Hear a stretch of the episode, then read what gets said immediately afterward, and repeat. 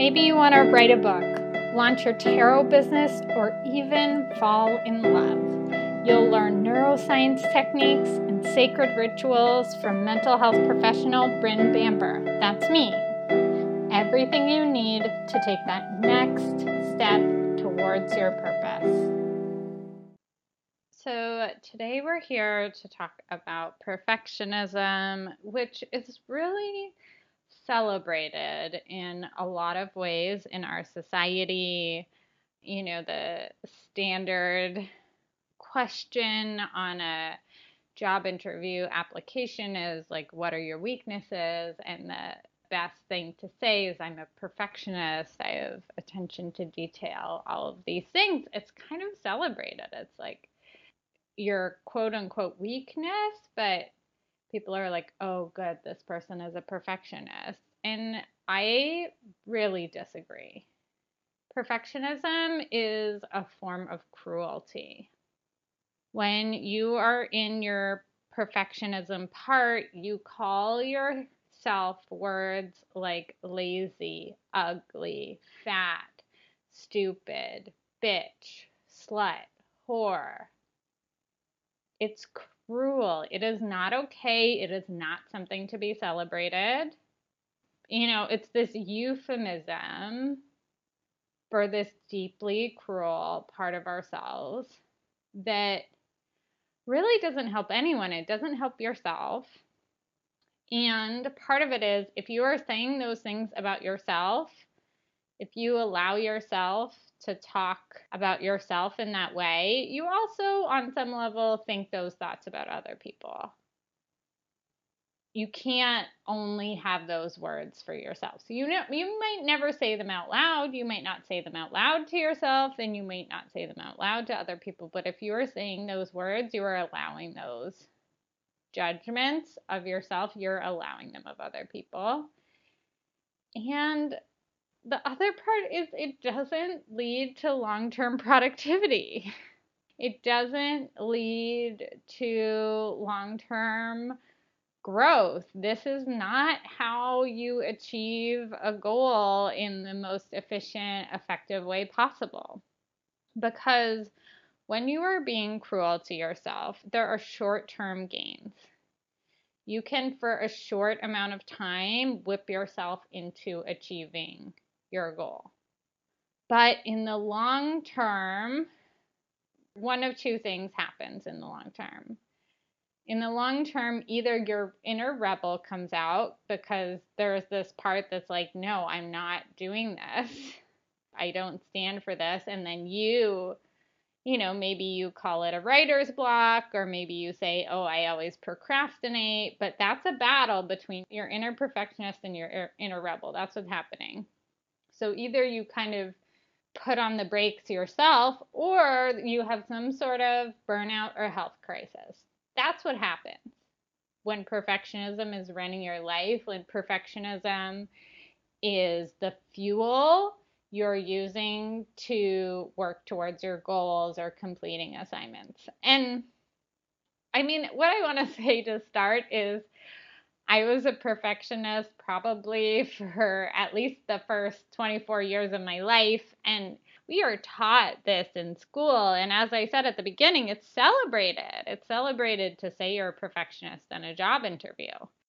So, if you are a perfectionist, I want you to know you probably came by it honestly. And it doesn't mean there's anything wrong with you or that you're a bad person. I'm not saying that at all. What I am saying is that it probably isn't really serving you.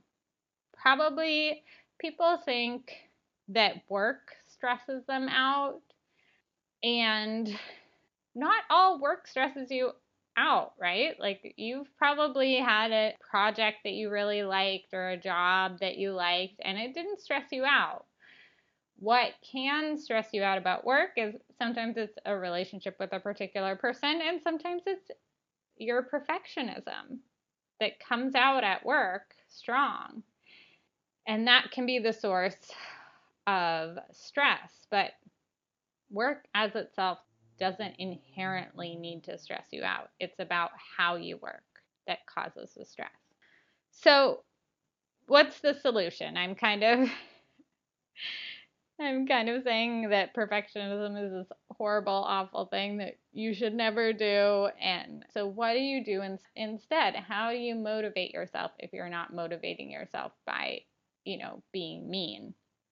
And I mean, I guess the first thing I want to say is you don't need to be a perfectionist in changing your motivation. So, sometimes your perfectionist is going to run the show, especially if she's been running the show for the past 20 years, like mine had.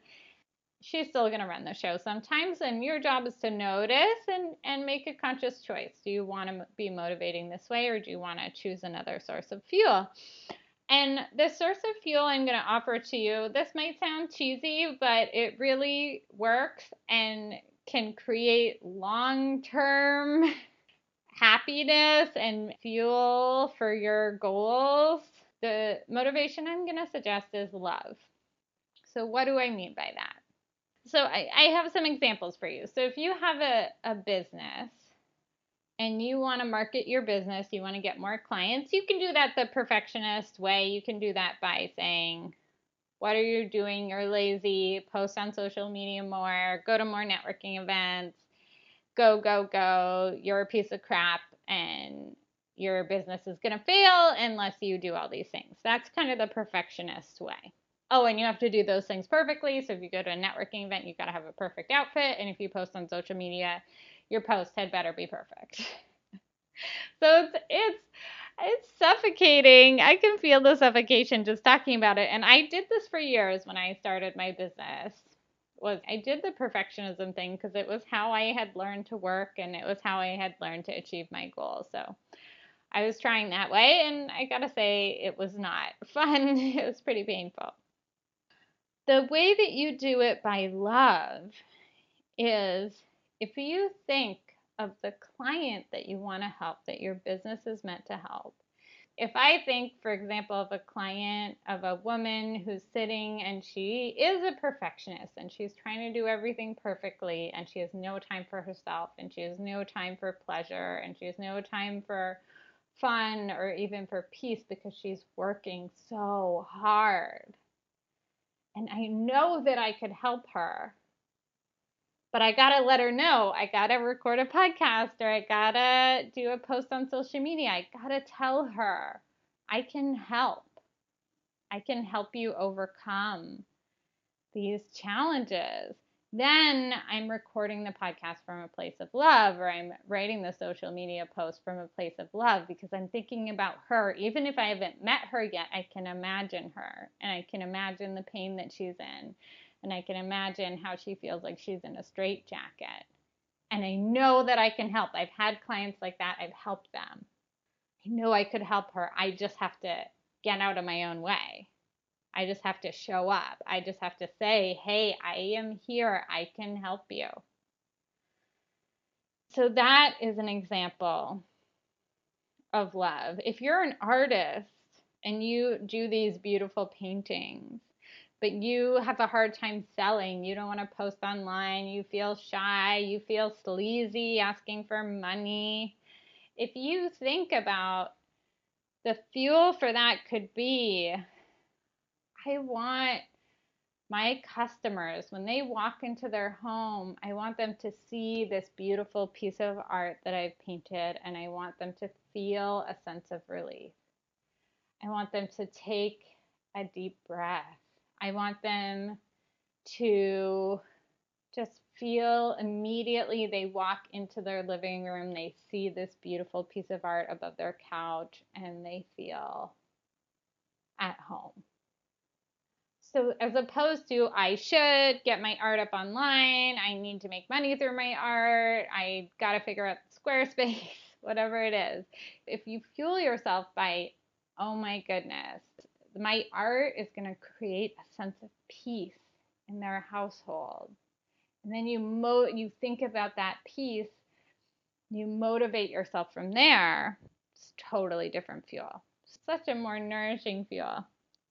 Okay, my next example is say you have a goal. Your goal is to fall in love. And This one is maybe going to seem a little weird, but I think it's true. And when I was on my dating quest and my search for love, I, you know, I was reading the books and listening to the audios, and and this was kind of suggested in one of the books that I read. I think it was in the Soulmate Secret book. But you think about your partner that you haven't met yet, perhaps you don't know but they're looking for you. They're lonely. And they're working them on themselves. They're doing their personal development on their own. And they want to find you. And if you can motivate, if you can energetically connect to them, even though you don't know who they are exactly and you don't know what they look like, but you imagine them working on themselves and preparing and they're looking out there looking for love. And so motivate from there as opposed to I'm so alone and I need somebody and people are judging me because I'm this age and I'm not married yet and da da da da. Motivating from there. Motivating from a place of love and just to take it even you know, one level deeper on the business front, I am in this program with a coach, Stacey Boehman, who's amazing sales coach for life coaches.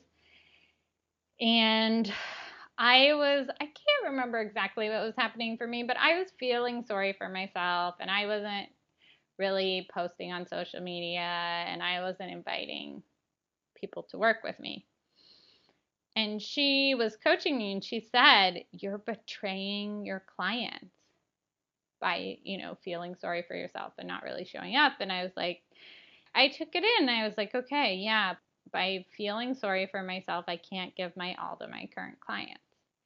And she said yes but you're betraying your future clients the clients you haven't met yet but that need you and that you know you can help some part of you knows you can help these people. You wouldn't have started this business if you didn't believe that deep down that you can help people. And by not posting on social media, you're betraying them. They need you, they're in pain. They need your help. So you need to get out of your own way and show up for them. And yeah, I, I was able to hear it. She's amazing and she can be tough. But it was a it was a really good wake up call again from a place of love. People are suffering. You have something that can help. You are obligated to find a way to let them know whether it's going to a networking event or posting online or whatever it is. Facebook ads, whatever you do, doesn't matter you can help, you need to find them. So, whatever your goal is, I invite you to find that motivation of love. And I invite you to really take your perfectionism seriously as a problem. And again, don't scream at the part of you that's perfectionist. I have tried that. That does not work. You know, in, in, my view, perfectionism is a part of your inner child. It's a part of you that's scared. You're going to get hurt. Most of us develop our perfectionism as a young child to get our needs met, to get our need for love and attention met, because maybe we aren't getting that need fully met in other ways. So we know if we get the A, or if we look super cute or whatever it is, and we do well in sports, we're going to get that love and attention that we need. And so it's not to scream at the part of you that's perfectionist, but it's to have some loving boundaries with that part. To say, you don't get to call me lazy. You don't get to call me ugly. You don't get to call me stupid. That's not okay. And that is not how I'm going to motivate myself to move towards the goal that I have or complete a task at work or whatever you're working on. You're going to find another source of fuel. you're going to find that love. If it's a health goal, maybe it's love for yourself and your body. Maybe it's love for your 60 year old self. I kind of, with some of my health goals, I think I want to be able to go hiking when I'm 60. So, what do I need to do with my body now? How can I take care of my body now so that when I'm 60, I can still hike and canoe and do all the things that I love to do? So, find that source of love and and if you have kids if you have a health goal maybe it can be i want to you know keep up with my kids and play with my kids be there for them so finding that loving loving fuel for whatever your goal is and the thing about that kind of fuel is that it is endless it is unstoppable it has so much power when you're coming from that place of love. Like, you don't care if it's embarrassing, you don't care if it's hard. When it's coming from a place of love, like, this is so cheesy and cliche, but like, love conquers all. We all know that. Love conquers all. So find a loving source of fuel and build it. This is the other part is that this is like annoying, but like you have to practice it every day. You do not listen to one podcast and then the neural pathways totally change from a place of fear and perfectionism to a place of love. That is not how it works. Neural pathways, if you want to create a new one and build it as up as strong as you have to do reps the same way you have to go to the gym, you have to mentally change the pathway in your mind. And you can do that by, you know, listening to lots of podcasts that are nourishing and, and motivating in a loving way. You can do that by finding your source of love, putting it on a sticky note, put that on your computer, or put that on your bathroom mirror. You can do that by one of my favorite ways currently is daily reminders in my phone of the thoughts that I want to grow so that they pop on my phone just kind of the same way a text message pops up and I can say, okay, I have clients that I haven't met yet that are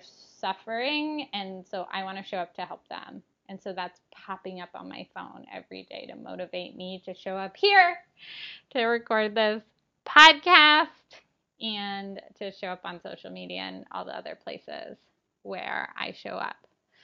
So find a way, maybe it's journaling, maybe you journal about your loving motivation every day, but find a way to make this a daily practice. I know that's like asking a lot, but really it can be small it can be a post-it note that you commit to reading every day or your computer password that's a good one putting your loving motivation you know maybe just shorten it down to two words or whatever and put it as your computer password then you're typing it in every day to build that new loving neural pathway in your brain and create an endless, clean, nourishing source of fuel towards your goal.